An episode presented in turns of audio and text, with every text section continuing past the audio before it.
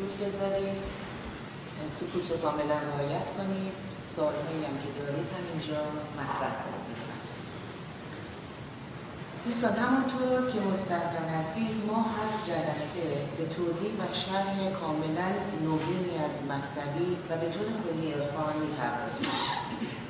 رمزگشایی هایی که تاکنون در جامعه ما سابقه نداشته. و معمولا پایان هر فصل رو به پرسش و پاسخ اختصاص بدیم به دلیل وسعت مباحث در پاییز 2018 قادر به برگزاری جلسات پرسش و پاسخ نگردیدیم. از همین رو در پایان فصل زمستان دو جلسه رو که امروز جلسه دوم آن هست به پرسش و پاسخ اختصاص دادیم. جلسات برای دو هفته تعطیل خواهد بود. 23 مارچ و 3 مارچ و جلسات روال همیشه از ششم اپریل در همین مکان و در همین زمان پیگیری خواهد شد. پس لطف بفرمایید توجه داشته باشید که دو جلسه جلسه نخواهید داشت. به دوستانی هم که امروز اینجا داشت ندارن لطف کنید این رو اطلاع با اجازت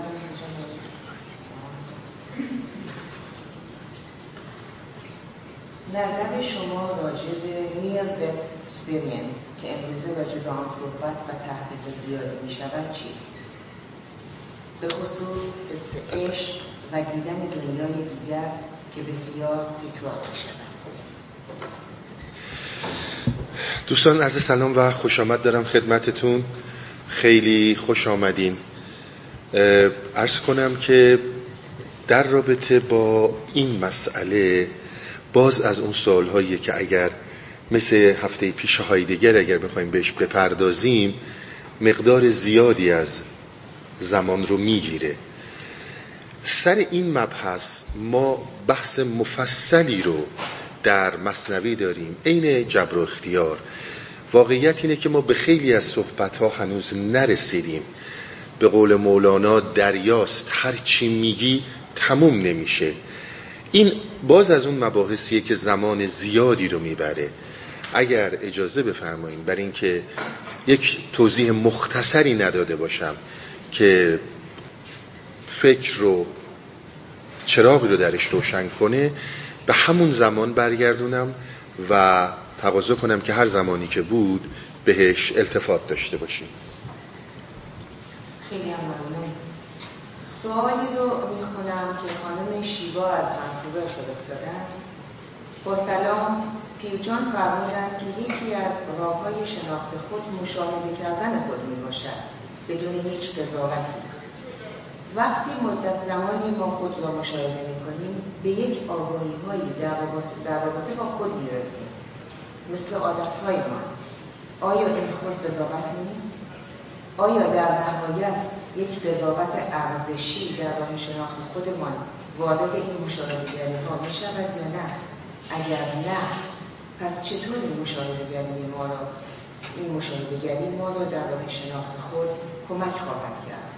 لطفا مثالی بیاورید. با تشکر که تشکر برای این سخنان زیبای شما کلمه کم خیلی ممنون.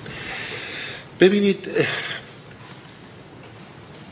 وقتی که ما صحبت از این می‌کنیم که خودشناسی یعنی دیدن خود دیدن خود بدون هر قضاوتی ما وقتی خودمون رو می‌بینیم آگاه میشیم بر یک سری از عادتهایی که داریم. این عادتها هر عادتی که هستن چه عادتهایی که ما از بیرون گرفتیم چه عادتهایی که درونی هستند مثل نوع حملاتی که فکر می‌کنه. مثل اینکه عادت می‌کنیم به نگرانی عادت می‌کنیم به حسادت عادت می‌کنیم به غیبت. اینهایی که در درون ما در جریانه. و یا اینکه عادت می‌کنیم مثل چیزهایی مثل سیگار. سیگار می‌کشیم. عادتهای بیرونیه. یا چیزهای دیگه. دیدن عادتها خودش نوعی تواناییه. یعنی همین اینی که من می‌دونم به یک موضوع عادت دارم و اینکه این عادت رو کنار بذارم یا نه از توانایی هایی به حساب میاد. بحث ارزش نیست بحث اراده است. اینکه عادتی خوبه یا بده مطرح نیست. بحث اینه که من توان اینو دارم بدون این عادت به زندگیم ادامه بدم یا ندم. اون شناخت مد نظر هستش. نه شناخت این که من به عادت کردن خودم توجه داشته باشم. ما نمی‌خوایم قضاوت کنیم چه عادتی خوبه چه عادتی بده. عمدتا عادتهایی رو که ما خوب و بد میگیم اطلاعاتی که از بیرون به ما داده میشه. اما فرق می‌کنه زمانی که خودم به یک نتیجه می‌رسم که من دیگه این عادت نیستم. منم که اون سیگار رو ترک می‌کنم. به زبان دیگه اون سیگار منو ترک می‌کنه. ما دیگه همخانی ندیم. حالا فرض می‌کنیم سیگار کشیدن عادت خوب یا بدی باشه. ما اصلا به اونش کار ندیم نمیگیم خوبه نمیگیم بده هر کی هر خودش می‌دونه. اما من به اون نتیجه می‌رسم. زمانی که به این نتیجه می‌رسم که دروغ گفتن شده عادتم. آیا می‌تونم خارج از هیته دروغ گفتن بر ادامه زندگیم توانا باشم یا نه. اینها میدان اختیاری من رو نشون میده و نشون میده تا کجا ساحت اراده من قدرتمنده.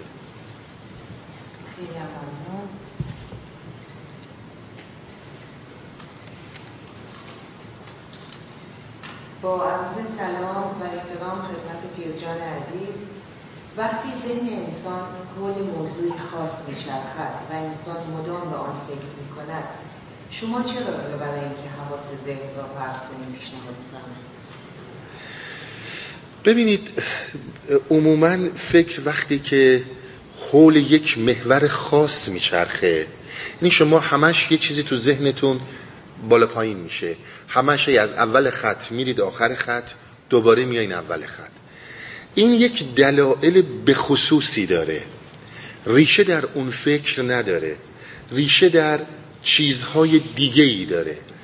یعنی اگر من یاد می‌گیرم که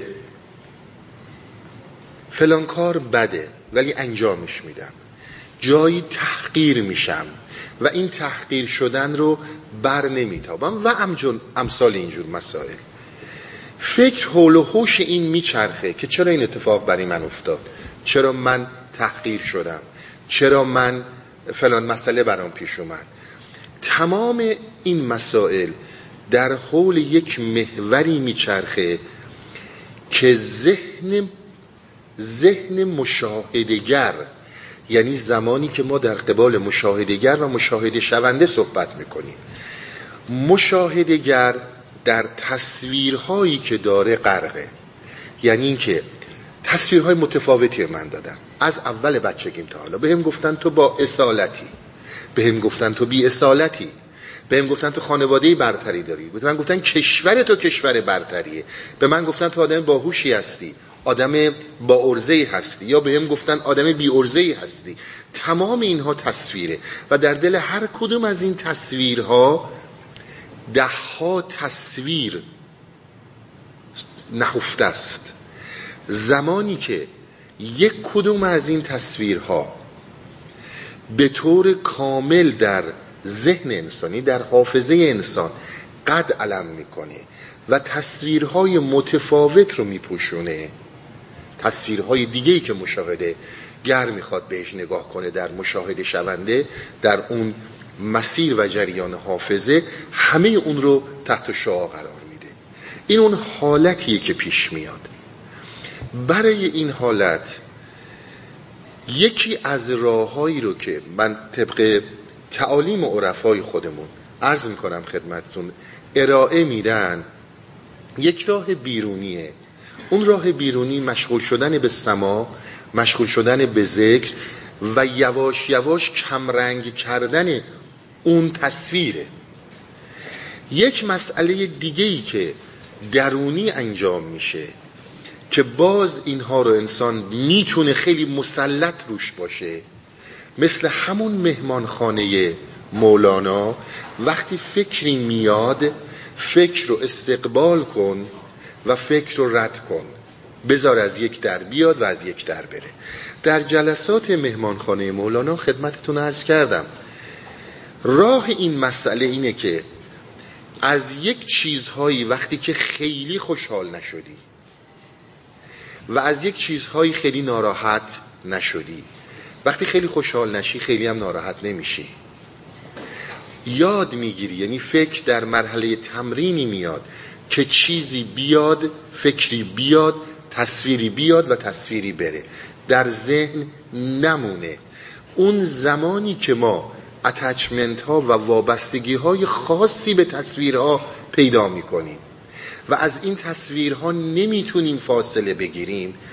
مندگار شدن اینها دیگه میشه مهمان دائمی فقط شکل عوض می‌کنه. بسیار این نکته ها زیاده. حالا من یه مثال هایی می‌زنم. کسی که سوال کرده خودش بهتر می‌دونه که چه موردهایی رو در ذهنش داره در فکرش داره. من خیلی اتچمنت به مسائل ملی دارم. دینی دارم خانوادگی دارم. و الا ماشاءالله. این تصویرها موندگار میشه. اما زمانی که اتچمنت من به اینها به اون اندازه‌ای باشه که اینها هستن نه بیشتر نه کمتر. بسیار این نکته نکته مهمیه. در شما نگاه کنید انواع اقسام ملت ها و ملت های متفاوت. من همیشه می‌خوام القا کنم مردمی که در کشور من هسته اصلا یه آدم های استثنایی این آب و خاک فقط نابغه پروره. من وقتی یک همچون اتچمنت غیر واقعی دارم. اینا خیلی مسئله مهمیه. این اتچمنت ها غیر واقعیه. در تمام کشورهای دنیا در تمام این کره زمین انواع و اقسام آدم های نابغه و باهوش و بیهوش و خائن و خادم میان و میرن. اختصاص به هیچ کس نداره. وقتی اینجور اتچمنت ها رو ندارم وقتی که تصور نکردم خانواده من مهمترین رویدادیه که در هستی اتفاق افتاده یواش یواش اتچمنتم به یک سری از مسائلی که مصیبتی که سر من اومده دیگه سر هیچ کس نیومده. به اونها کاسته میشه. ذهن در یک تمرینی قرار می‌گیره که هر چیزی که میاد رد میشه میره.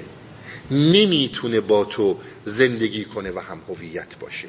این از اون تمرین هاییه که در جلسات مهمانخانه مولانا من توضیحات زیادی رو راجبش دادم. ما اونجایی لطمه می‌خوریم که به بسیاری از این تصویرها به طور غیر واقعی میچسبیم. اون موقع می‌بینی اینها هی رشد قارچگونه دارن. اون وقت می‌بینی یه سرماخوردگی من بزرگترین فاجعه دنیاست. در صورتی که در نظر نمی‌گیرم بسیاری از این آدم ها تو این دنیا هستن عزیزانشون رو از دست میدن. خب منم یکی از اون. برشکست میشن پولدار میشن. و قاعده دنیا که در این دنیا هیچ چیزی برای ما موندگار نیست. این به اون نکته درونی. و اون چیزی که بیرونی هستش بیرونیش همون سما و ذکره که در زمانهای متفاوت می‌تونه آرامش بخش باشه. کسی هست اینجا که بخواد جلسه حضورا سوالش رو بپرسه خب اگر اجازه بدیم ما سوالی داریم از آقای هادی از سوئد.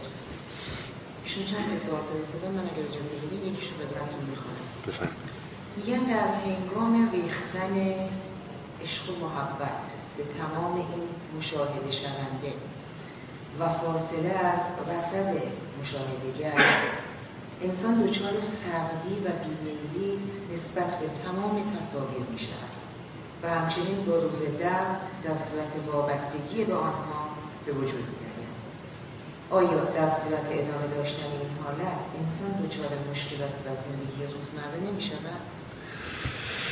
ببینید مسئله سر اینه که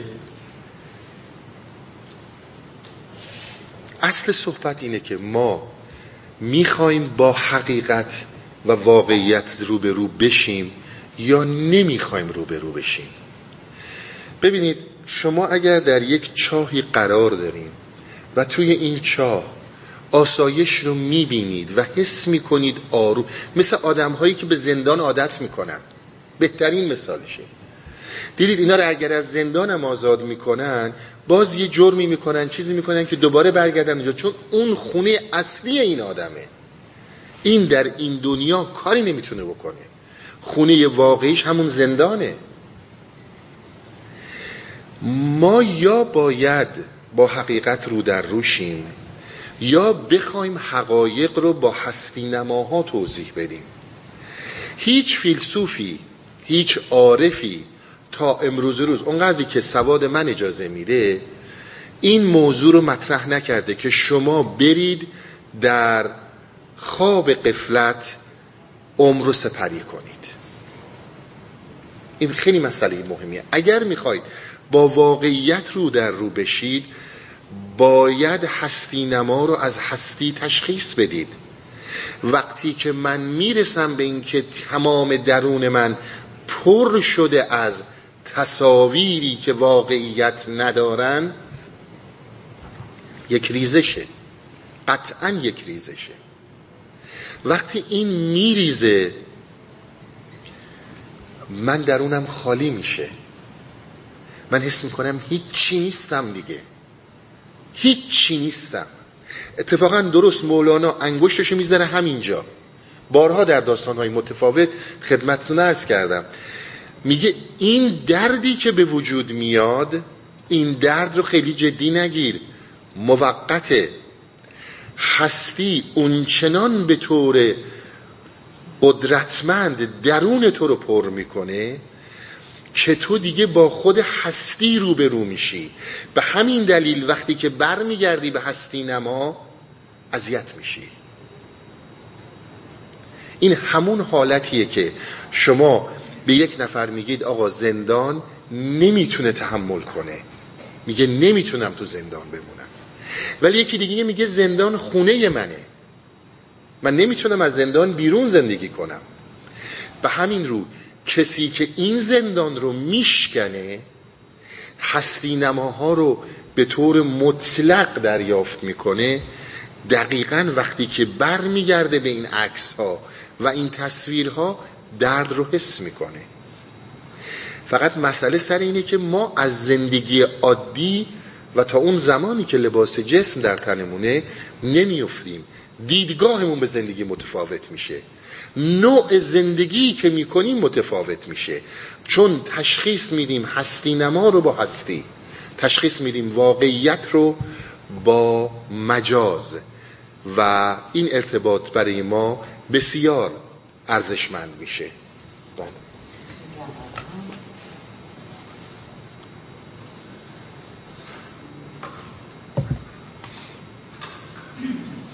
با درود سپاسگزاری فراوان حضورتان آیا توجه و تمرکز خاص بر روی شعر آهنگ خواندن اشعار رقص رقصهای خاص کلاسیک و حتی آشپزی بگونه که تمامی حواس متوجه و متمرکز آن کار باشد و افکار مزاحم دیگر حضور نداشته باشند می‌تواند نوعی از مراقبه کردن باشد با سپاس ببینید قطعا همینطوره. اولا من یه نکته رو خدمت شما عرض کنم. توجه داشتن بسیار در آگاه شدن ذهن کمک می‌کنه. شما الان همین مثالی رو که زدین یه آشپزی رو با توجه کامل انجام بدید.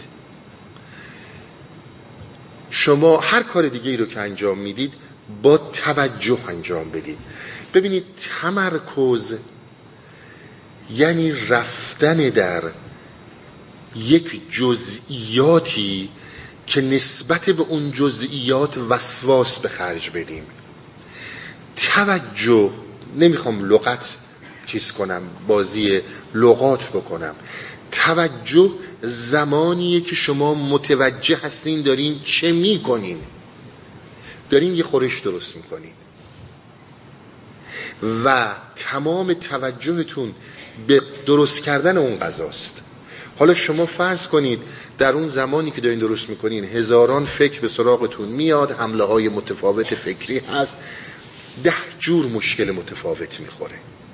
اینی که میفرمایین قطعا توجه به تمامی رفتار انسان بیاش پذی اصلا جزئی و کلیش مهم نیست. توجه به کلیت رفتار انسان بالاترین نوع مراقب است. و بسیار مؤثره. بله.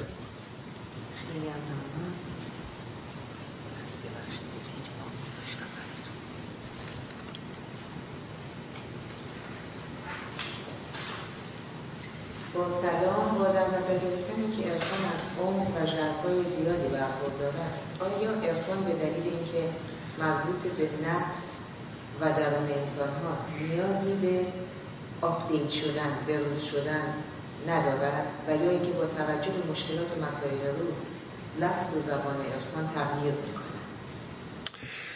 ببینید یه موضوعاتی در انسان ها وجود داره که این موضوعات در هیچ شرایطی تغییر نخواهد کرد.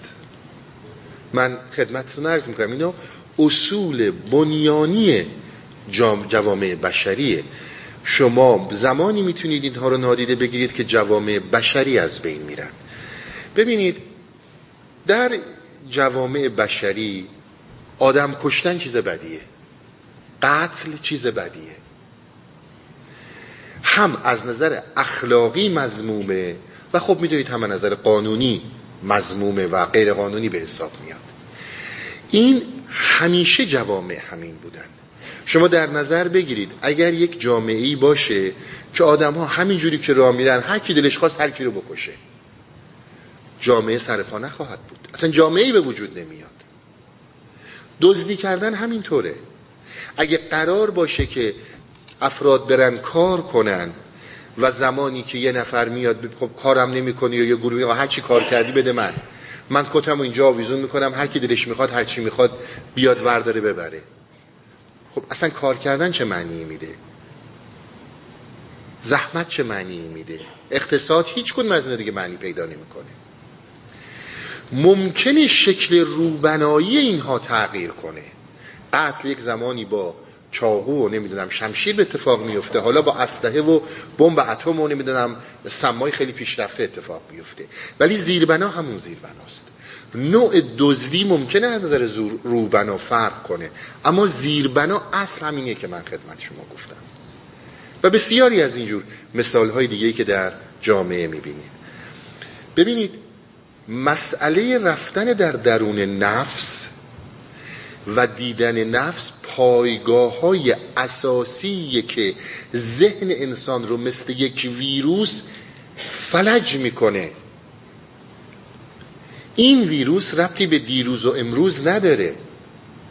وقتی که من حسودم وقتی که من در دنیای فکر حرکت می‌کنم و فکرهای متفاوت به من حمله می‌کنه در یک زندگی محدودتر شاید برگردیم به هزار سال پیش این فکرها به زندگی برمیگشت که مخصوص اون روز بود و این فکرها امروز به مخصوص امروزه. ولی فکر فکره. حسادت حسادته. دروغ دروغه. راست راسته. در اصل این داستان ها هیچ فرق نمی‌کنه. یک قدم بالاتر در همه جوامع بشر هر جامعه ای رو شما ببینید. روی کودکان از 6 7 سال که میگذرن حالا عمدتا میگم بذارین 7 سالشون تموم شه و 7 سال برسن حرفایی که روانشناسای امروز می‌زنن که زودتر از 7 سال تعلیم و تعلم رو شروع نکنیم. جامعه باید بیاد یک سری از نیازهای خود یعنی آموزشهای خودش رو به این کودکان منتقل کنه که وقتی اینها بزرگ میشن با قانون و قواعد زندگی آشنا باشن و بدونن چجور باید خودشون رو در اجتماع مطرح کنن. خب این همیشه همینطور بوده. شکل عوض میشه. هر کدوم از این راهکارهایی رو که ما ارائه میدیم ذهن انسان رو میکشونه به خیلی جاها. در همه این مسائل میدان رقابتی میدان رقابتیه. میدان رقابتی یک زمانی مثلا میگم با چوگان و اسب سواری و اینجور چیزاست یک زمانی میدان رقابتی کشیده میشه به فوتبال. یک زمانی انسان ها میان و امتیاز رو میدن در میدان رقابتی به شمشیر زدن و اینکه من در یک جنگ شدم تونستم 20 نفر 50 نفر رو نابود کنم. و یک نفر دیگه در قدم اول کشته شد. یک زمانی میایم اینو میدیم به نمره 20 گرفتن. ولی میدان ارزشی میدان ارزشیه. یک کسی با معدل 20 قبول میشه یک کسی مثلا بدون هیچ کدوم از این چیزا مردود میشه میره. اما میدان ارزشی میدان ارزشیه. فرقی نمی‌کنه. حالا ظاهر داستان یه تغییراتی می‌کنه. اون چیزی اینی که من دارم خدمت شما عرض می‌کنم این گفته من نیست. شما اگر برگردید به شاید بیش از هزار سال پیش اصل صحبت این بوده که گفتنی های اصلی گفته شده. اون چیزی که گفته میشه در شرح و بیان اون هاست. چون زندگی بشر در ظاهر و روبنا خیلی تغییرات می‌کنه. اما وابستگی همون وابستگیه. وابستگی من به داشتن اون اسبی که دارم با ماشین آخرین مدلی که امروز دارم. جفت اینا وابستگیه. فرقی نمی‌کنه. ببینید اون مسئله ای که هستش روبنای داستانه و اون چیزی که در دنیای امروز مطرح میشه به عنوان عرفان که ما بیایم و با یک روشهایی برای زندگی امروز. این دیگه عرفان نیست.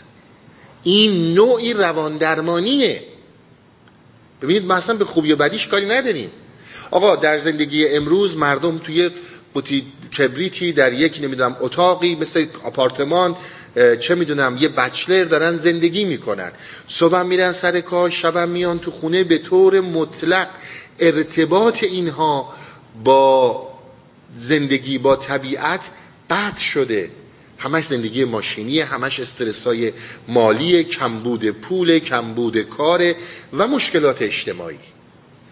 اون اجتماعی که اون سیستمی که این نوع اجتماع رو پایریزی می‌کنه مثل سیستم کپیتالیسم که پایریز این نوع زندگیه. شما برگردید به صد سال پیش در کشور خود ما و بسیاری از کشورهای اروپایی همین کانادا مردم همینجور زندگی می‌کردن؟ زندگی خیلی متفاوت بود. با اومدن یک سیستم مشکلات و خوبیهاش و راحتیهاش و همه اینا با هم میاد. حالا یه عده‌ای بخوان بیان مشکلات این رو کمتر کنن. اگر می‌تونن ما صحبتمون این بوده. شما اگر نمی‌تونید معضلات جامعه نوین رو که پدید آوردید حل کنید عرفان راهکار این موضوع ها نیست. برای انسانی که تا خرخره غرق در تجملات در سیستم ظاهری و مصرفی کپیتالیسم عرفان از هر سمی خطرناک داره. حرف ما فقط همینه. روش های متفاوتی رو داشته باشین. مشکل چیز دیگه یه. مشکل اینه که این روش ها همه شکست خورده است. این روش ها باز سخنان من نگیرید. بهترین دکترها و روانکاوهایی رو که جامعه امریکا و اروپا معرفی کرده. در همین قرن 21 و در قرن 20 آثار اینها رو بخونید. آیا اعتراف می‌کنن به اینکه نمی‌تونیم از عهده نمی‌تونیم بر بیایم؟ معضلات امروز بشر فوق العاده بیشتر از ایناست که بشه با راهکارهای روان درمانی اینها رو درست کرد. ما صحبتمون اینه که اون چیزی رو که امروز آوردن به نام عرفان برای حل مشکلات و معضلات زندگی امروز بشر یک دروغه. و آخر سرش هم تون این دروغ رو عرفان پرس میده. هم یعنی صحبت اصلی اینه و الا زندگی امروز از نظر زیربنایی من. عنایت کنید زیربنایی رو دارم میگم. وابستگی وابستگی حسادت حسادت دروغ دروغ راستی راستی رهایی رهایی حمله فکر حمله فکر. همه اینا هست. اینا هزار سال پیش هم بوده پنج هزار سال پیش هم بوده. مربوط به امروز نیست. امروز فوقلاده انان گسیخته شده. برای اینکه در همون سیستم تعلیم و تربیت ما از اول یاد می‌گیریم مصرفگرا باشیم در قشر ظاهری زندگی حرکت کنیم و هیچ عمقی به حیات ندیم. این درمانی نخواهد داشت. و آوردن عرفان و بگیم این عرفان به درد راهکارهای امروز بشر می‌خوره. اگر دیدید بگید ما هم میریم در خدمتشون خواهیم بود. به گفتن میگن. چون همونجور که جلسه قبل خدمتتون عرض کردم عرفان یک اسمیه که میشه فعلا میشه خرجش کرد و میشه مردم رو فریب داد. ببینید بسیاری بسیاری شاید بهتر از من می‌دونید آدم هایی که در امریکا در اروپا اسم رومی رو میارن. و متاسفانه من فارسی زبان چون بی اطلاعم خیال می‌کنم اگر یه امریکایی که مثلا دکترا داره یا استاد دانشگاه میگه رومی خوبه پس من باید تایید کنم. ما میگیم اصلا این کار غلطه. اصلا حرف مولانا همینه. شناخت تو رومن بر اساس اینه که یک امریکایی یا یه انگلیسی یا یه عرب یا یه ترک منو داره تایید می‌کنه. تو چی رو دست میدی؟ ارزش خودت رو. اون قدرت تمیز و تشخیصت رو. اینی که میفرمایین کاملا درسته. معضلات امروز بیش از اونیه که اصلا به تخیل یک انسان بگنجه. از تمام آمارها دیگه سر به فلک کشیده. اما راهکار اینها عرفان نیست. عرفان نمیاد بگه از اول برید در یک قشر ظاهری بمونین همینجور جامعه نمی‌دونم مصرفی باشید فقط در تجملات حل کنین. حالا هر زمانی مریض شدیم بیای من مولانا هم براتون شفاتون میدم. مولانا شفا دهنده است. مولانا شفا میده. اما کسی که به بیماری بنیادی نفس پی برده نه اینکه یه خاک شفا من بده. خب الان ده جلسه بیاید اینجا. اصلا حرف ما همینه. ده جلسه بیاید اینجا. ده جلسه فلان داریم. بعد از این ده جلسه که رفتی بیرون دیگه حالت خوب میشه. برید. قطعا اگر نتیجه می‌گیرید حتما خوب ما اشتباه میگیم. اما صحبت ما اینه که بدونی دروغه. باز فردا نیایم طبق کاری که جامعه ما می‌کنه. میچسبه به یک چیزهایی که اسم مدرن دارن. بعدم یا مولانا که خود گفته خود تو می‌دونی مولانا چی گفته؟ می‌دونی حافظ چی گفته؟ تقصیر رو گردن عرفان نندازیم. درمان ها بیماری های امروز رو عرفان مولانا نمی‌تونه بیاد به این صورتی که مطرح می‌کنن حل کنه. نه اینکه قادر نیست. همون صحبتیه که خودش می‌کنه. میگه آقا جان شما یه دونه به اصطلاح سطل دارین من می‌خوام تو اینو پر کنم. وقتی زیر این سوراخه هرچی من بریزم از اون زیر در میره. داستانی بود که گندم توی انبان می‌کنی ولی تو انبانت موش هست. خب اینو می‌خوره. این اون مسئله است. و نه اینکه مولانا یا عرفان یا هرچی راهکاری برای دنیا ندارن. راهکارهای اساسی رو برای نجات حیات معقول بشر اینها دادن. بدون تردید. ولی زمانی که من می‌خوام برم خب این ده جلسه رو بگیرم الان دوباره برگردم برم تو تخیلات خودم. خب باز دوباره همینه. من اینها رو مثال های زیادی رو زدم. بارها عرض کردم. من میشینم پای یه تلویزیونی بطری های ودکا رو خالی می‌کنم فیلم نگاه می‌کنم چیپس می‌خورم هزار و یک چیز تکون نمی‌خورم. خب این چجوری می‌خواد سلامتی پیدا کنه؟ اینا رو بهش باید توجه داشت. بفرمایید.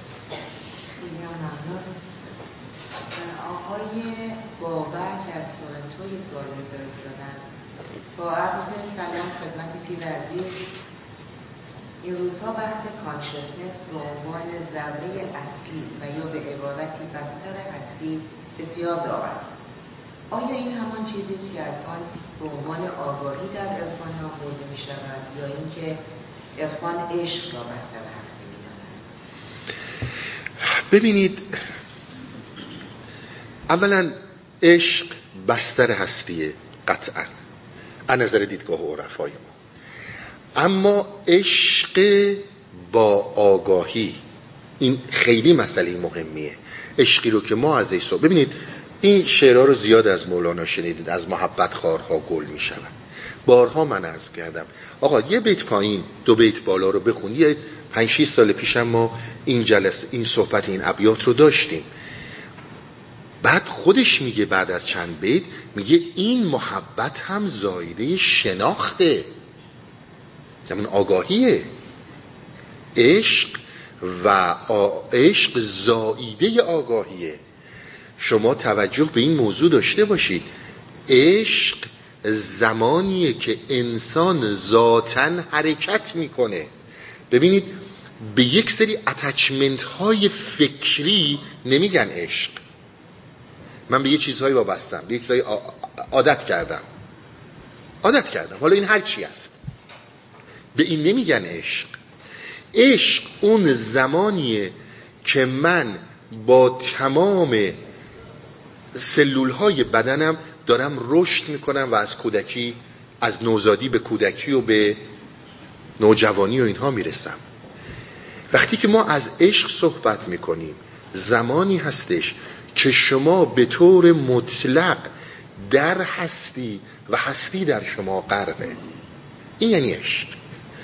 این از اون آگاهی بلند میشه که به این هستی نماها رسیدی. ولی محال ممکنه در اون هستی نماها در اون توهمات در اون ساخته های فکری بمونی و به این عشق برسی. این امکان نداره. یعنی صحبت اصلی عرفای ما هم همین بوده که شما زمانی می‌تونین زمانی می‌تونید اینی که من مولانا میگم به عنوان عشق درک کنی که این ساختمان فکری فرو ریخته باشه. و اگر قرار باشه که تو همونی باشی که بودی تو این رو درک نخواهی کرد. و مهمترین مسئله سر همین نکته هم که شما فرمودید ببینید آگاه شدن انسان اینکه انسان در درون خودش به یک نوع آگاهی هایی می‌رسه. این علت های متفاوتی داره. یک موقعی مصیبت ها ما رو به اینها میرسونه. درد ها ما رو به اینها میرسونه. عموما کم پیش میاد. نمیگم مطلقا نیست. عموما کسی که حساب بانکیش پر و زندگیش راحته و فقط پی عیش و اشرته این قدمی در این مسیرها عموما بد نمیداره. برای اینکه در همون اون قرقه چیزی که کمک کرد به آشنا شدن با اونیه که شما میگید درده. درد انسان رو خیلی به این موضوع نزدیک می‌کنه. حالا دردهای متفاوتی که پیش میاد. دردهای متفاوتی که انسان رو نزدیک می‌کنه به اون آگاهی. اما قدم اول برای اینکه من عشق رو بتونم بشم عاشق بشم آگاهیه. آگاهیه. جلسه قبلم صحبت ما همین بود. بارها هم سر جلسات عشق عرض کردم. یه کلماتی رو ما میگیم ولی نمی‌دونیم چی داریم میگیم. من عاشق فلان چیزم. من عاشق فلان کسم. یک وابستگی یک اتچمنت نفسانی رو اسمش می‌ذاریم عشق. این اون نیست. اون زمانی که عشق می‌خواد آغاز شه. قطعا آگاهی در این هست. عشق بدون آگاهی عموما معنی نداره. انسان بدون آگاه شدن اصلا عاشق نمی‌تونه بشه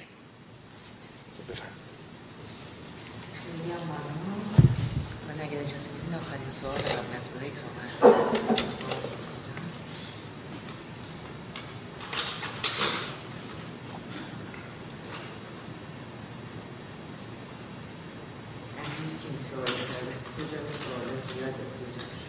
با سپاس فرق نهاد فطرت جان نفس و روح. البته به صورت پراکنده پاسخ داده شده. این لطف بفرمایید یه جنبندی مختصری بکنید ببینید با توجه به صحبت هایی که بارها راجع به این موضوعات شده من یک نکاتی رو مختصرا خدمتتون عرض کنم که امیدوارم بتونم مختصر مطرح کنم. ببینید انسان من کاری به تئوری های امروز روزی که در بعضی محافل علمی گفته میشه اینو بذاریم کنار. مثل chemical balance مغز که chemical balance مغز که همه اکشن های ما رو به وجود میاره. ما فعلا نمی‌ذاریم کنار. اصلا درست غلط کاری بهش نداریم. ما میایم سراغ این که انسان یه جسمی بوده که یه چیزهایی در این در حرکت بوده. در زمان مثلا فرض کنید مثل این که آدم ها رو میشناخته حیوانات رو میشناخته فرق آدم ها رو میفهمیده می‌تونسته دانش بیاموزه می‌تونسته خیلی کارهایی رو انجام بده که این مختص انسان ها بوده. شما در حیوانات دیگه اینها رو نمی‌بینید. عموما اینها رو برمیگردوندند به روح. می‌گفتن یک جریان ناپیدایی من نظر فلسفی خدمتون میگم. یک جریان ناپیدایی در انسان وجود داره که این جریان ناپیدا رو بهش میگن روح. ارزم کردم روح مثل مثل خود باده شراب. خاصیتی در شراب وجود داره که وقتی می‌خوره نه همه از این لغت گرفته میشه. از مثلا روح از نسیم گرفته میشه. ریک اینها در درون انسان یک جریانی رو یک جریانی در حرکته که این جریان ربطی به دنیای مادی نداره. از دنیای دیگه ای حالا ما بعد طبیعه یا از نزد خدا اومده. به همین خاطر اصل انسان اونه. و خوردن خوابیدن خیلی کارهای دیگه برای بقای جسمه. درک انسان عموما اون چیزی که به مسئله درک برمیگرده. در فلسفه به اینا اصطلاحا میگن وجدانیات. وجدانیات یعنی مجردات. مجردات این چیزهایی که فقط در ذهن انسان شکل می‌گیرن و وجود دارن. اینها چیزهایی هستن که از امر روحن. در فلسفه که شما می‌خونید وقتی که میگن نفس یعنی همین روح وقتی که میگن نفس انسانی یعنی همین روحی که من خدمت شما عرض کردم. فلسفه هر جا ببینید نفس مساوی با همینه. اما زمانی که شما میایین در عرفان عرفان بر این روش رفته جلو که انسان یک سری حرکات حاکم بر وجودش داره که اینها به اصطلاح امروز ژنتیکی میراثیه. به ارث می‌بره. این نفسه. خوردن خوابیدن غضب همه اینها به انسان منتقل میشه. در یک زمانی تسلط کامل بر انسان به جای روح این تمایلات هستند. به این تمایلات یک چیز دیگه هم اضافه کنیم. یک فاز مجازی که در انسان حرکت می‌کنه این فاز مجازی چیزهایی است که از بیرون می‌گیره. اون وقت در این یک خودی یک وجودی رو به وجود میاره که به جای اینکه این به اصل بچسبه به عکس میچسبه. اینجا نفس شروع میشه. خوردن خوابیدن تمام مسائلی که ما از نظر فیزیکی احتیاج داریم اینا نفسانیه. روی این هم از نظر عرفان. روی این هم شما بیایید بسیاری از آموزش هایی که ما گرفتیم بر این استوار میشه. تو باید برتر باشی تو باید همیشه بزن باشی بخور نباشی باید سرت مردم کلا بذاری سرت کلا نذارن. همیشه اینهایی که هستش بر اون مسائل میراسی اضافه میشه و خودی رو به وجود میاره که این خود رو این خود رو یک خود توهمیه. اصلا خارج از جهان خارج از اجتماع وجود نداره. این در مقابل روح انسان قد علم می‌کنه و سایه ای روی اون میندازه. این میشه نفس از نظر عرفانی. و وقتی که روح انسان فعال نیست. فقط علائقش مهمه. اون چیزایی که در دور بر خودش می‌بینه پیرامون خودش می‌بینه مهمه. همین مسئله به همین این صورت در اروپا هم و در تمام فلسفه های رنه دکارت شما بگیرید. بیایید به اینور حالا به یونان باستان کار ندارم. شما اینها رو می‌بینید. تا زمان مدرنیته. زمان مدرنیته مسئله روح تبدیل شد به روان و ذهن. در غرب منظورمه تبدیل شد به روان و ذهن. و اینها با روان و ذهن این نوع فعالیت ها و درک انسان رو توضیح می‌دادن. ولی در نهایت ما به این نتیجه رسیدیم. یعنی ما که میگم در غرب کاری به خودمون ندارم. در کشورهای شرقی. در غرب به این نتیجه رسیدن که روان یک جریان بیکران است و در حرکته. درکش هم به این سادگی ها نیست درک به این سادگی ها نیست بعد همین تعریفی که قدیم ها بود و امروز الان دارن ازش می‌کنن صورت گرفت که روح انسان یک جریان در حرکت و بینهایتیه که فقط در جسم ها حرکت می‌کنه. همین چشم سوم از همین گرفته میشه. ذهن یک چیز در حرکتیه که چون خیلی وسیعه در جسم انسان جا نمیشه به همین خاطر هی میاد و حرکت می‌کنه و میره و انسان اینو درک می‌کنه. به خاطر بسته بودن چشم سومش که در عرفان ما بهش میگن چشم برزقی این قادر به درک صحیح از ذهن نیست. امروز روزم که دیگه می‌دونید اصلا به طور کلی خیلی از اینها رو باطل می‌دونن اصلا همش رو باطل می‌دونن. نمیگم همه بعضی ها چون بسیاری از دانشمندان قدرتمند امروز در مقابل این چیزها ایستادن که آقا انسان فقط ثمره یک سری فعالیت های شیمیایی نیست. بسیار مطالب وجود داره که ما نمی‌تونیم توضیح بدیم. یعنی علم نمی‌تونه توضیح بده. پس روح یعنی این نفس سایش میفته روی روح و انسان اون خود توهمی رو اون چیزی که جامعه بهش میده و داشتن تمایلات میراسی و ژنتیکی رو اصل خودش می‌دونه. این سایه میفته روی اون روح و این واقعیت وجودی خودش رو فراموش می‌کنه. امیدوارم که توضیح داده باشه. خواهش می‌کنم. خواهش می‌کنم. بله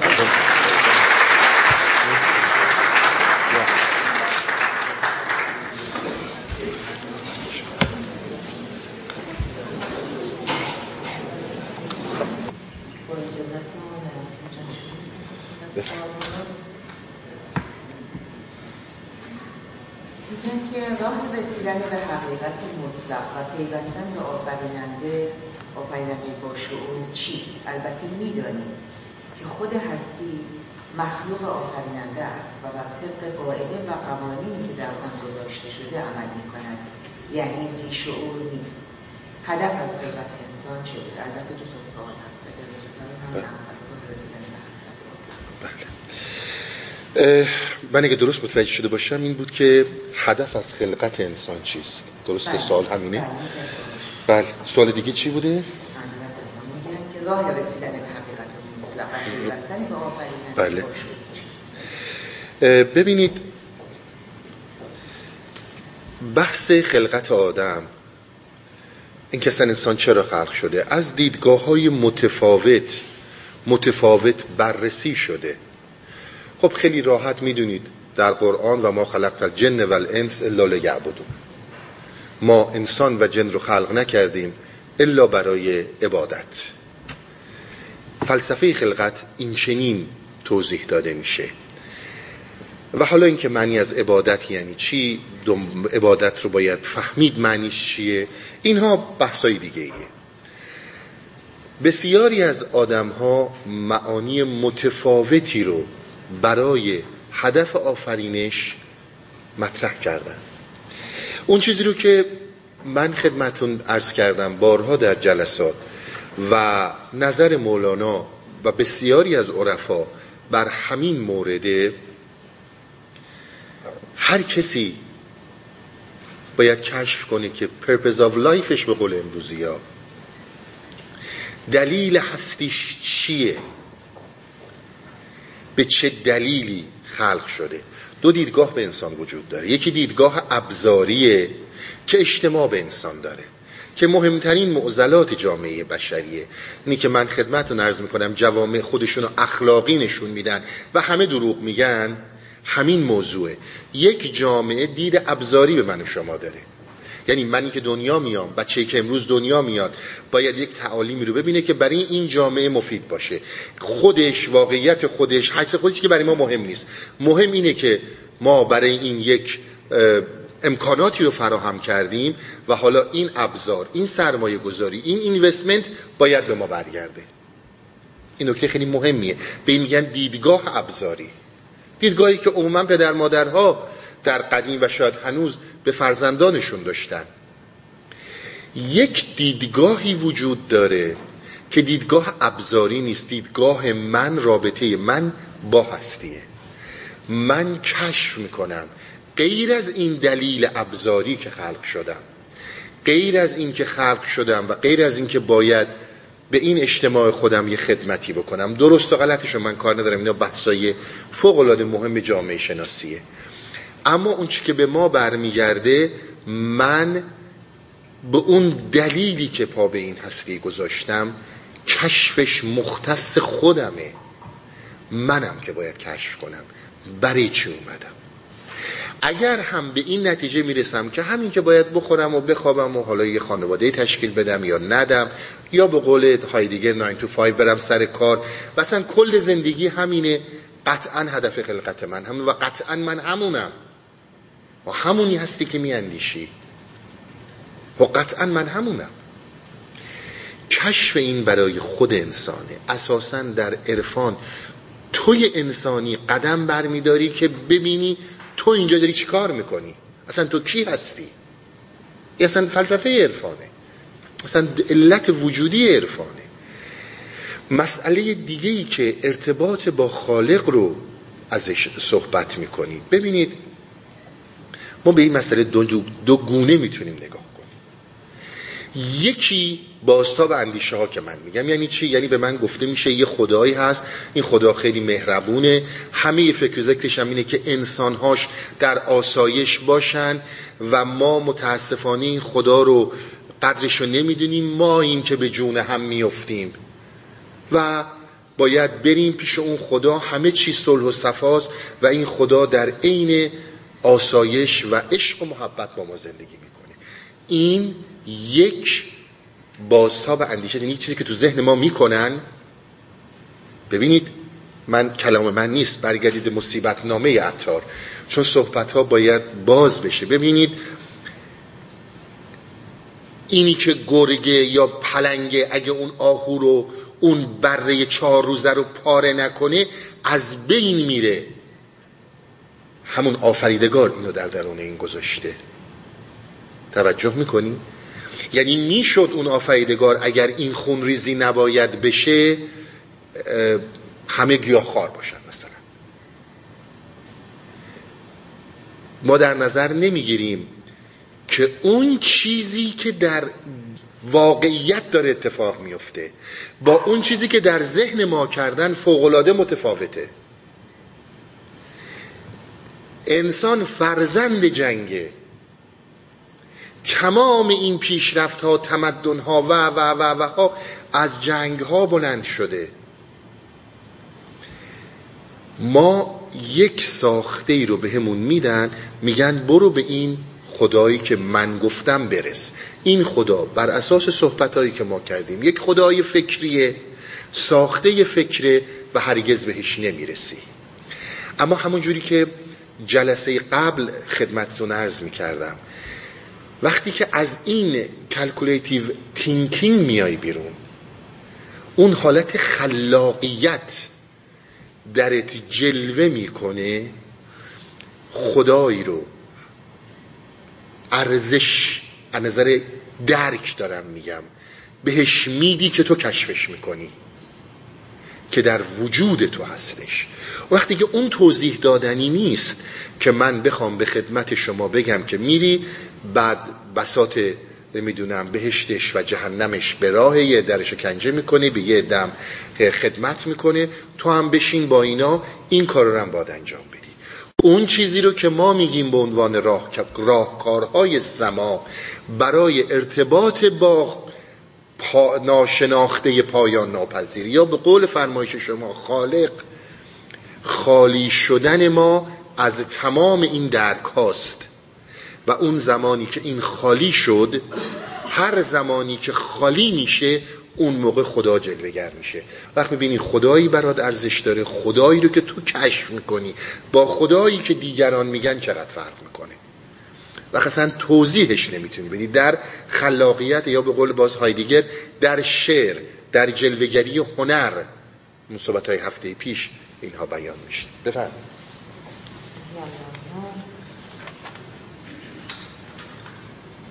با سپاس و خسته نباشی بیماری اسکیزوفرنی که حمله توهم و وسواس فکر انسان است آیا قابل مداواست؟ و والا من روانشناس نیستم اما همینقدر من خدمت شما بگم. ببینید بحث اسکیزوفرنیا می‌دونید این داستان ها با فروید شروع شد یعنی شناختن این نوع بیماری. ها قبلا ها نه اینکه این چیزها رو نمیشناختن به این صورت نامگذاری نمی‌کردن. در قدیم می‌گفتن امراض روحی. در یک کلام به جنون و مجنون بودن یا فارسی دیوانگی همه چیز رو توضیح می‌دادن. بسیارم با این چیزها آشنایی داشتن. یعنی نوع بیماری ها رو تشخیص می‌دادن. به این می‌گفتن مثلا سرع قش می‌کنه. امروز روز میان میگن ما 800 نوع سرع رو شناختیم. دروغ راستش من نمی‌دونم. چیزایی که در کتاب هاشون می نویسن در دانشگاه ها گفته میشه. اگر تجربه من رو شخصا می‌خوایم بسیار نادر دیدم. بسیار نادر دیدم. یا حتی شنیدم. شخصا شاید شنیدم بگم بهتره. اگر به یک دلایلی بعضی از اینها حالشون خوب شده. ولی در اینی که بگم آقا حتما باید درمون داشته باشه نداشته باشه اینا رو میسپارم به کتاب ها و اون چیزی که خودتون می‌دونید. اما همینقدر من خدمت شما بگم. اون چیزی که قبلا هم من گفتم ببینید نمیشه ما بیایم هر چیزی رو که تعصب من اجازه میده بگم آقا علم اینها رو داره ثابت می‌کنه. علم چی رو ثابت کرده؟ ببینید نمیشه بیایم بگیم که انسان ها برید دعا کنید. یه خدای مهربونی هست که به دل شماها جواب میده. بابا این سیستم این حرفا رو می‌زنه در رادیو تلویزیون ها از اخبار این سیستم های همین غرب کانادا و امریکا اینا رو میشنویم یا نمیشنویم؟ مدام دارن اینا رو القا می‌کنن که یه خدای بیکاریه که فقط مشکلات ما رو می‌خواد حل کنه. اون وقت این خدا رو برو باهاش دعا کن ازش بخوا. دعا انقدر خوبه. دیدین دیگه نمی‌دونم میره توی جاهایی بعد فرشته ها بال دعا رو می‌گیرن مستجاب می‌کنن. مگه اینا رو نمیگن؟ خیلی خوب. ما میریم دعا می‌کنیم. حالا من اگر دعا کردم و خدا جواب منو داد وقت اسم اینو بذارم اسکیزوفرنیا. بسیار مسئله مهمه ها. برین دعا کنین. خیلی خب برای کی دارم دعا می‌کنم؟ خب برای یه خدایی داری دعا می‌کنی. خب حالا این خدا جواب من داد. نه نه نه نه نه. این مریضیه. اینو بهش میگن اسکیزوفرنیا. فریب این چیزها یعنی اینا همش یک پارادوکس ها و تناقضاته. اما اینی که من بخوام خدمت شما بگم. بسیار من چون این موردی رو که اشاره کردید می‌شناسم آشنایی با خیلی موارد متفاوتی در قبالش دارم. اما این نظر منه. من ندیدم. بارها میگن قابل قابل درمانه. اما من شاید بسیار نادر که دو مورد شنیدم که علتش حالا چیزایی دیگه بوده یا دارو بوده من نمی‌دونم. اما درمانش به هر حال خیلی سخته. درمانش فوق العاده سخته بفرم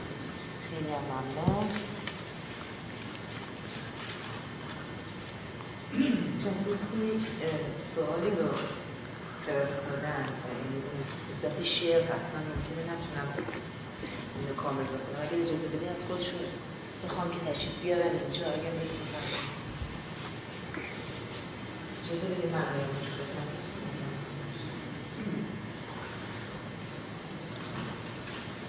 شعر مولانا هستش بله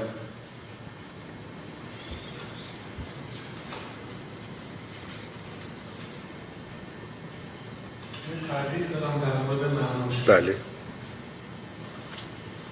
یه حرف گو و حرف نوش و حرف ها هر سه جان گردن من در انتقام نان دهنده نان ستان و نان پاک ساده گردن از صور گردن خاک. لیک معنیش هم بود در سه مقام در مراتب هم ممیز هم مدام. در جهان روح هر سه منتظر یا منتظر گه از صورت وارد و گه مستقر بله. امر آید در صور رو در روان باز هم زنش مجرد بشه پس نهاد خلق و امرش بدان خلق صورت خلق صورت امر جان راکت هم راکت و مرکوب در فرمان شاه جسم بر درگاه و جان در بارگاه چون خدا خواهد که آب چون خدا خواهد که آب آید در سرو شاه گوید چش جان را کرک بود. باز جانها را چو خواهد در علو یا علو باز بانک آید از نگیبا کنز بله. خیلی هم ممنون. سوالشون این هست که آیا این به معنای تناسخ هست؟ بله. همین. ببینید من یه نکته رو خدمت شما عرض کنم. شاید این خیلی جوابگو باشه برای بسیاری از دوستانی که در مسئله تناسخ صحبت دارند ببینید نه مرحله از تناسخ به طور قطع مورد تایید عرفان هستش. در نه مرحله ما این موضوع رو یعنی منظورم عرفان این موضوع رو میپذیره.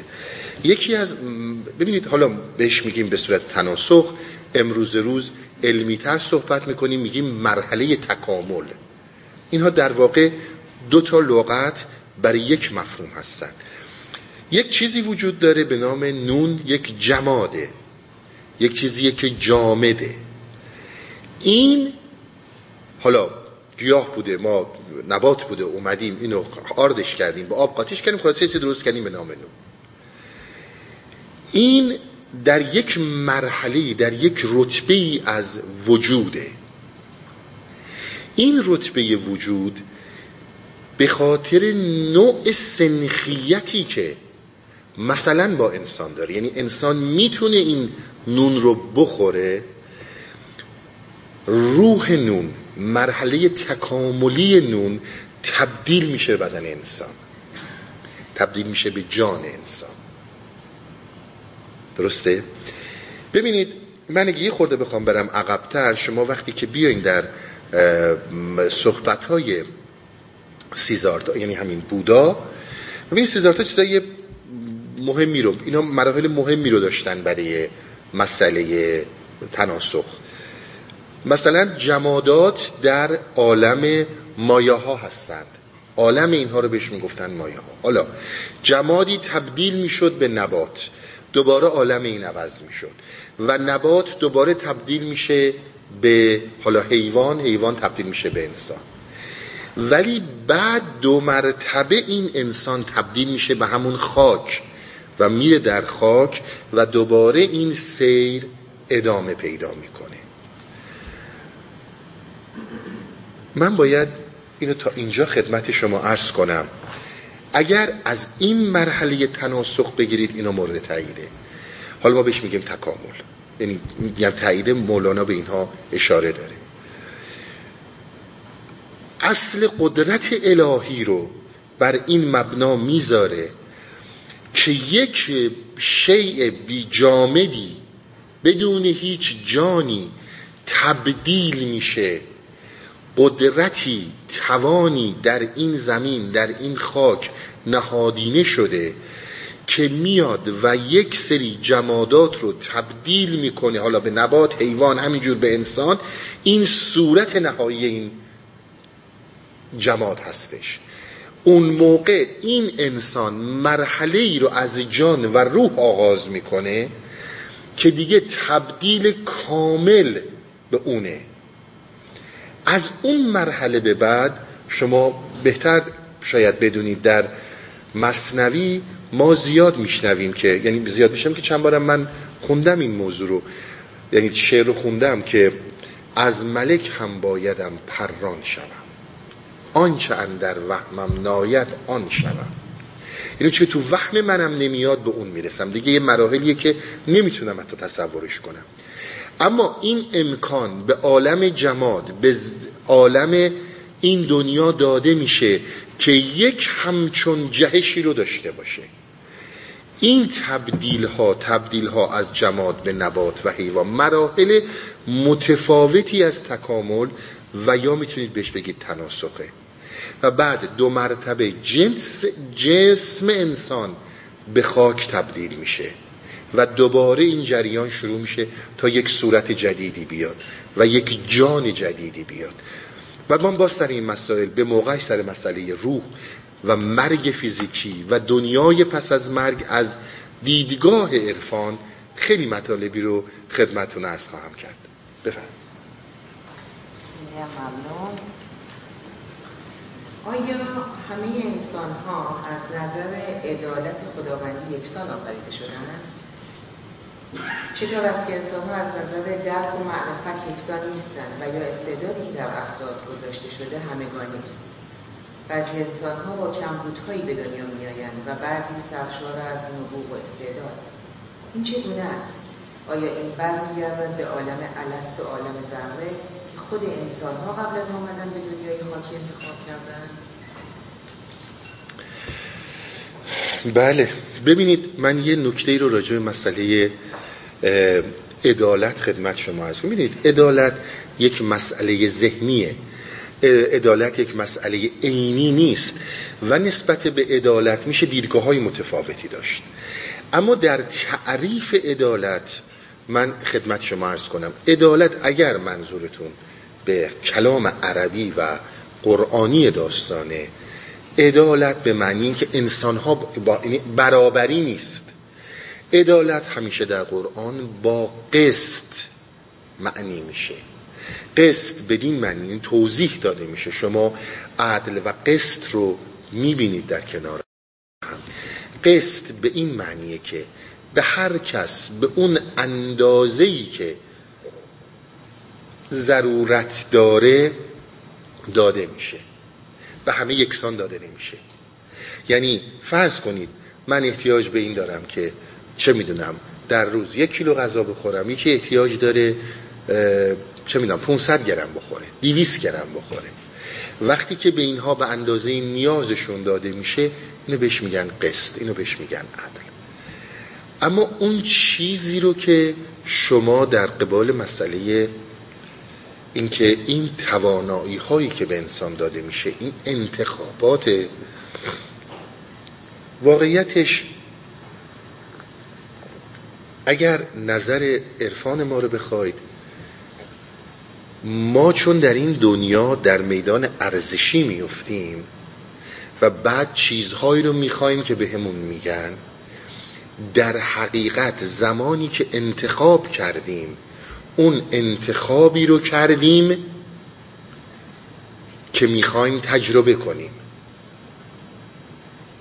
اون انتخابی رو کردیم که می‌خوایم تجربه کنیم. اون چیزی که برای این جان جدید برای این تصویر جدید ارزش اومدن به این هستی رو داشته. توجه به یک نکته ای داشته باشیم. در میدان ارزشی اینها مطرح نیستن. ببینید باهوش بودن بیهوش بودن. اینی که فرمودیم ما یه موقعی هست در میدان ارزشی صحبت می‌کنیم. بسیار به عرضم عنایت کنید. ما میایم میگیم آقا جان بعضی آدما هستن مثلا چه می‌دونم ده سالش بوده پیغمبر شده. پنج سالشه میره دانشگاه. داشتیم در چین دیگه شاید 25 سال پیش بود. شاید هنوزم داریم ده سالشه میره چین. از این چیزا زیاد میشنویم. اون وقت یه نفر به زور دو تا چیز رو بخواد یاد بگیره. این مسئله یک مسئله هوشه نه ارزش انسانی. نفس روح القدس در باز مدد فرماید. دیگران هم بکنند آنچه مسیحا کرد. یعنی اگر الان جبریل بیاد اینجا به من بگه تو قدرت شفا داری خب منم یه دست به کشم شفا پیدا می‌کنه دیگه. ولی ما اینو یک برتری می‌بینیم دیگه درسته؟ اگر من در سن چه می‌دونم هشت سالگی رفتم دانشگاه این یک برتریه که به دیگران دارم. این در میدان ارزشیه. حافظ دقیقا به همین نکته اشاره می‌کنه. چون شما گفتین خدا رحمت کنه یک زمانی در ایران همین صحبت با یه استادی شما معمولا نام نمی‌برم ولی مطمئنم می‌شناسین. این صحبت مطرح شد سر یکی از قدیسین اسلام که آقا خب وقتی که یه همچون چیزی میشه که یکی در این سن و سال به این مقام می‌رسه خب منم بشه میشم. دقیقا صحبت سر همینه. تویی که این فیض رو نداشتی جایی قدمی برمیداری جایی حرکتی می‌کنی که صدها از اینها باید بیان در مقابلت کرمش کنن. بسیاری مسائل در عرفان مهمه ها. یعنی یک جایی می‌بینی ما کاری نداریم. حتی همین مردم ظاهربین که ارزش ها رو به ظاهرهای اجتماعی میدن در مقابل سر تعظیم فرود میارن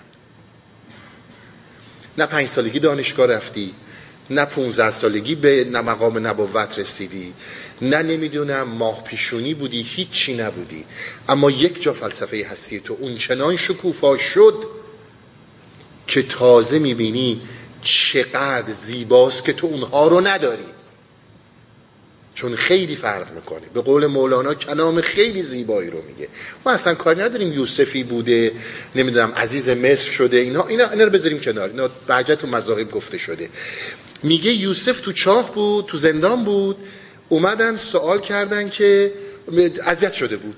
این به یه نفر اومد توی زندان و گفتش که آقا تو رو به خدا بگو منو از این زندان اون به صلاح چیزا فرعونینا خلاص کنن. وحی نازل شد که هفت سال دیگه تو این زندان نگردی دارم. من خدا نگرت میدارم. یا چرا؟ میگه برای اینکه فرق می‌کنه اون آدمی که ندیده. تو دیدی ولی باز کم آوردی. اینها اون چیزهایی که در انسان هست.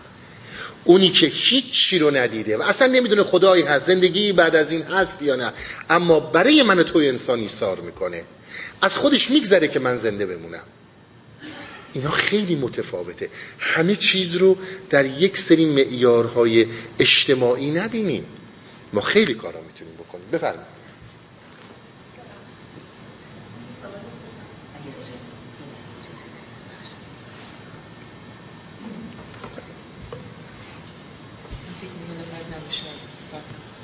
بفرمایید حتما حتما.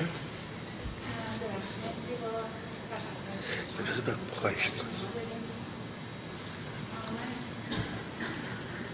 بله الان داریم بله.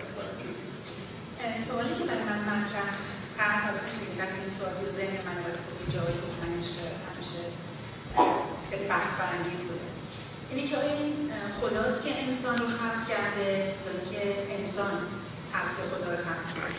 با توجه به عرفان مولانا. خواهش می‌کنم. ببینید اینی که بذارید یه چیزی رو خدمتتون عرض کنم از اگر اشتباه نکنم بالزاک بالزاک فرانسوی. میگه مهم نیست انسان خدا رو خلق کرده یا خدا انسان رو خلق کرده. در هر دو صورت ما داریم احساس می‌کنیم انسان همیشه به خدا نیازمنده. یعنی شما اگر جوامع بشری رو ببینید شما شاید کمتر جامعه ای رو پیدا کنید که اینها دین و خدا از اینها گرفته شده باشه. همیشه زمانی که انقلاب سرخ در شوروی پیروز شد یعنی روسیه رو کردش به کشور کمونیستی بسیاری از حالا دانایان اون قوم به لنین این تذکر رو دادن که هر کاری می‌کنی بکن خدا رو از این مردم نگیر. این مردم بدون خدا نمی‌تونن زندگی کنن. به مشکل خواهی خورد. بذار تو مسائل سیستم سیستم سوسیالیستی باشه. اما نظام رو بذار هر کی به هر دینی می‌خواد بره بره. قطعا احتیاجی بوده که خدا خلق شده. این یه نکته مهمیه.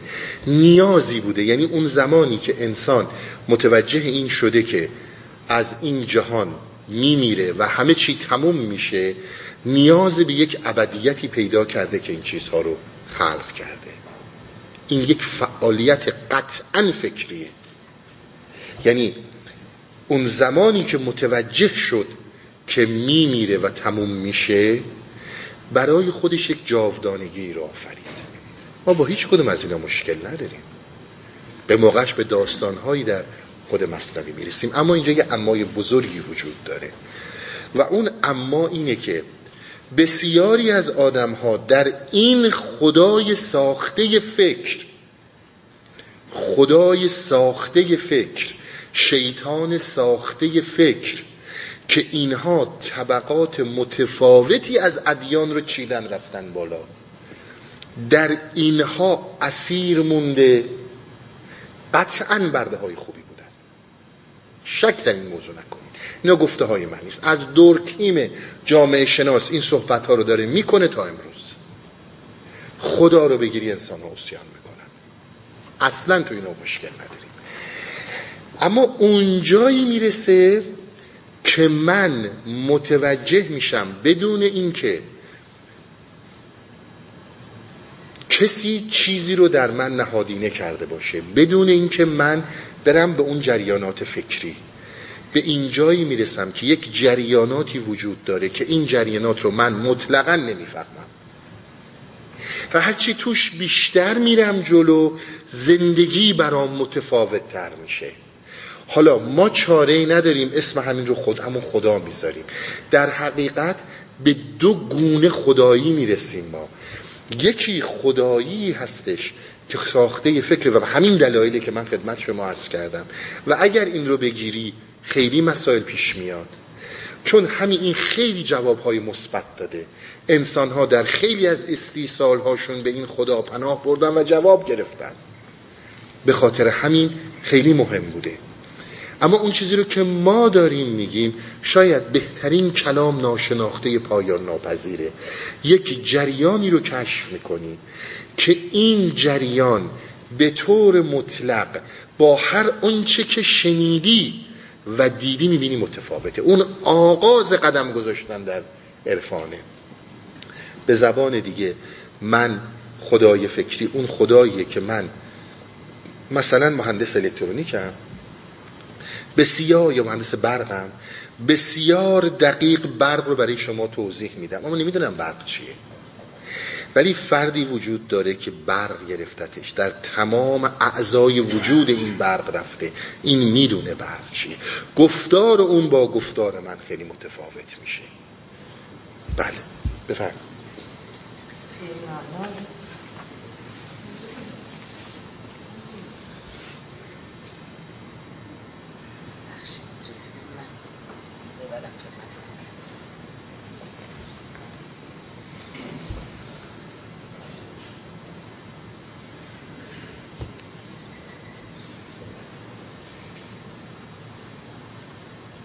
استاد با اجازه شما خواهش می‌کنم. با پیشرفت تکنولوژی بشر تونست با فرستادن سفارهای فضایی از کره زمین دور میشه و زمین از بیرون نگاه کنه. بله. بعد دانشمندان در تحقیقاتی که کردن به این نتیجه رسیدن که غیر از کهکشان راه شیری و منظومه شمسی کهکشان های دیگه زیادی دیگه هستن.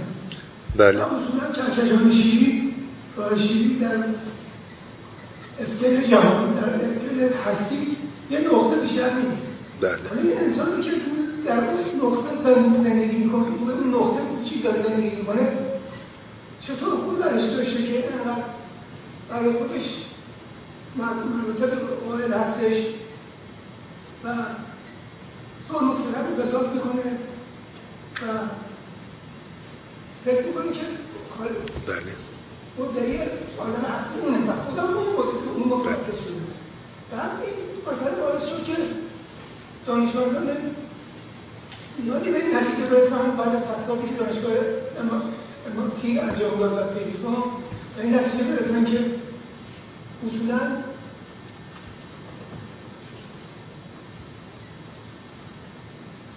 اصولا هستی؟ به مصورت که انسان فکر می‌کنه نیستش و معجزه هم زندگی بعد از مرگی متوجه نشدن برش و بعد معجزه هم وجود نداره وجود خارجی نداره. نظر شما راجع به این مسئله چیه؟ بله.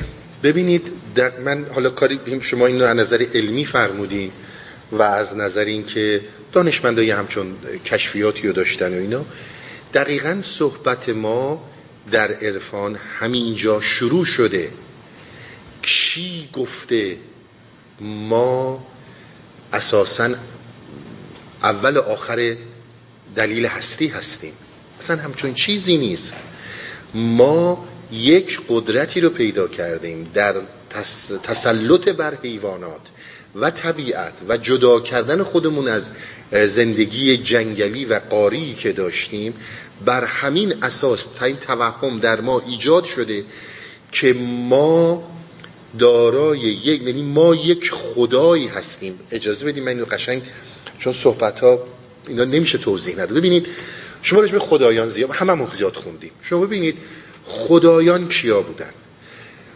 تمام امپراتورها امپراتورهای روم اینها ارتباطی داشتن با خدایان و به خاطر قدرتی که داشتن بعد از اینکه میمردن خدا می‌شدن و جزو خدایان می‌رفتن در زیر تسلط یک خدا و بعد خودشون یک خدا می‌شدن.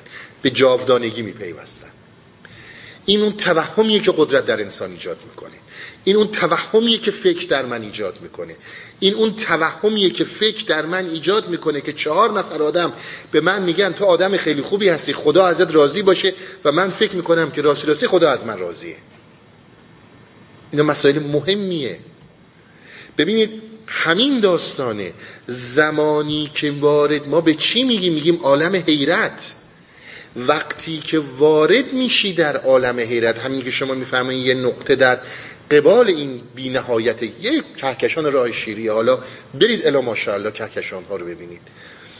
وقت در مقابل این به حیرت می‌خوری. دیگه اصلا خودتو توهی می‌بینی. دیگه اینی که تو این هستی اون هستی فلان هستی اینها ندیده گرفته میشه. اصلا نمی‌تونی تصور کنی اینی. این همون روبرویی با واقعیت یا بازتاب اندیشه های خودمونه بازتاب فکرهای ماست. وقتی که به من القا میشه یک خدایی وجود داره که تمام کار زندگیش اینه که دنبال من باشه خب منم فکر می‌کنم خیلی مهمم. منم فکر می‌کنم خیلی مهمم. اینی هم که می‌بینید به ماها میگن اشرف مخلوقات ما اشرف مخلوقات حداقل من دارم میگم در قرآن نداریم. درسته ما در قرآن داریم که ما به انسان کرامت دادیم انسان رو کرمنا کردیم. و همین مسئله که من خدمتون میگم. ما در کره خودمون به بقیه موجودات مسلط شدیم. اما اینکه همه زندگی فقط ماییم اینا ساخته های فکره. اینا دقیقا ساخته های فکره. من بحث دو مرگ فیزیکی رو چون واقعا الان تو این هشت ساله پایه ها ریختم.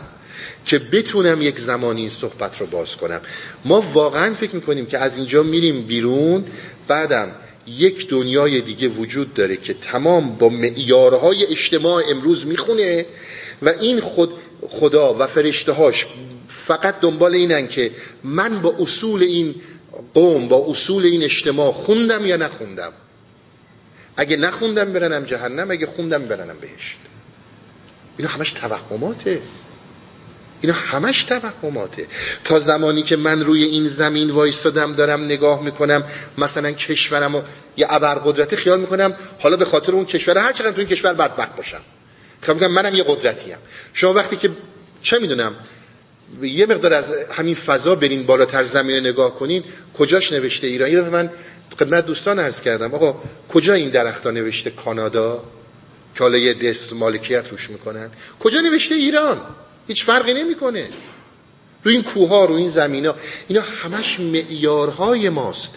و اون خدایی که برگرفته از این فکره فکرهای هویتی قطعا ساخته انسانه. قطعا ساخته فکر انسانه. و عرفان ما رو در رویش با همین موضوع بوده. که آقا یه چیزی رو ساختین؟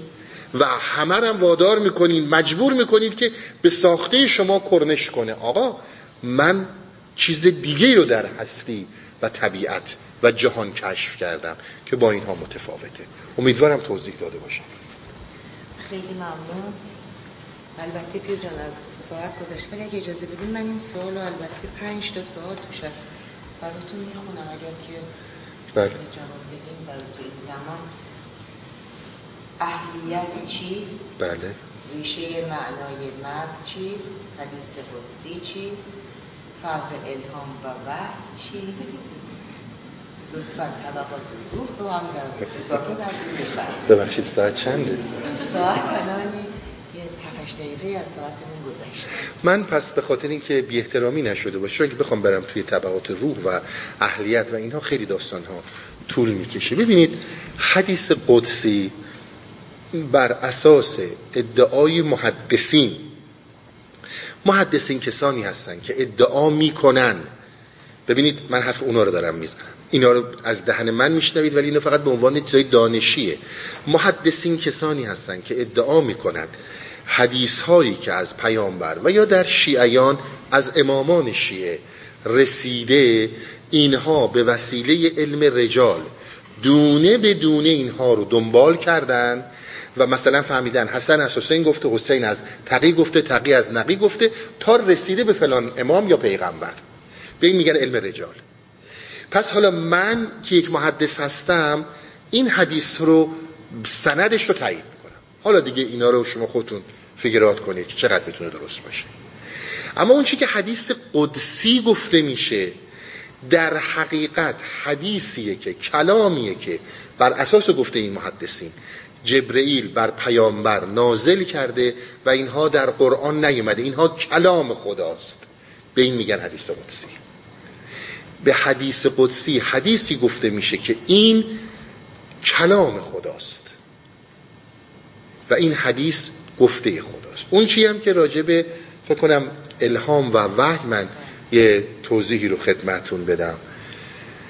ببینین ما همینجوری که فرمودن جهانی وجود داره بی نهایت که ما هیچی توش به حساب نمیاییم در نهانگاه ما جریانات بی نهایتی وجود داره که در مقابل اون فکر ما به حساب نمیاد دیدید امروز روز مثلا میگن حس شیشم میگه آقا بلند شو میگه نمی‌خوام برم اونجا. نمی‌خوام این کارو بکنم. این از یک نهادی داره میاد. بعدم متوجه میشین که انگار به من الهام شد به من وحی شد که من فلانجا نرم. مثلا فلان ماشین تصادف کرد هواپیما سقوط کرد آتیش سوزی شد هرچی ببینید اینها از ساحت خلاق ذهن برمیخیزه. بسیاری از انسان ها گفتن آقا الهام همون وحیه. بسیاری که گفتن مثلا فارابی ابو نصر فارابی. هر اونچه که از عقل انسان نزول می‌کنه به عالم خیال و از عالم خیال میاد به ناطقه انسان این رو بهش وحی یا الهام میگن. این گفته نصر فارابی ابو نصر فارابیه. یعنی چی؟ یعنی شما یه چیزی رو می‌خونین از بیرون اینو می‌خونین اطلاعات براتون به وجود میاد. این میره تو ذهن شما. از بیرون داره وارد میشه تو ذهن شما. یه چیزی رو می‌بینید. اما یک زمانی شما می‌بینید یک مطلبی اومده مثل وقتی شعر میگی. این از عالم خلاق از عالم به اصطلاح عقل کل عقلی که در انسان هست از عقل حرکت می‌کنه با عالم خیال. شما در عالم خیال به یه صورتهایی می‌دید. چیزای متفاوتی که در اشعار می‌بینید. بعد گفتار میشه. این حرکت به طور کلی الهام و بعد ادامه پیدا می‌کنه در سطح گسترده ترش بهش میگن وحی. یعنی تا اینجایی که شما یک مرتبه می‌بینید مطلبی به ذهنت خطور کرد که فوق العاده اصیله فوق مهمه. می‌خوای شکلش بدی داری شکلش همه در یک زمان اتفاق میفته. داری شکلش میدی مثلا شعر رو می‌نویسی شعرت هم مثلا رب داره به آفتاب و دریا یا در عالم خیال داره صورت می‌گیره. و بعد در نطقت میاد. این آغاز الهامه. و این می‌تونه اونقدر وسیع بشه که با چیزی به نام وحی ارتباط پیدا کنه. وحی معمولا به اشاره گفته میشه.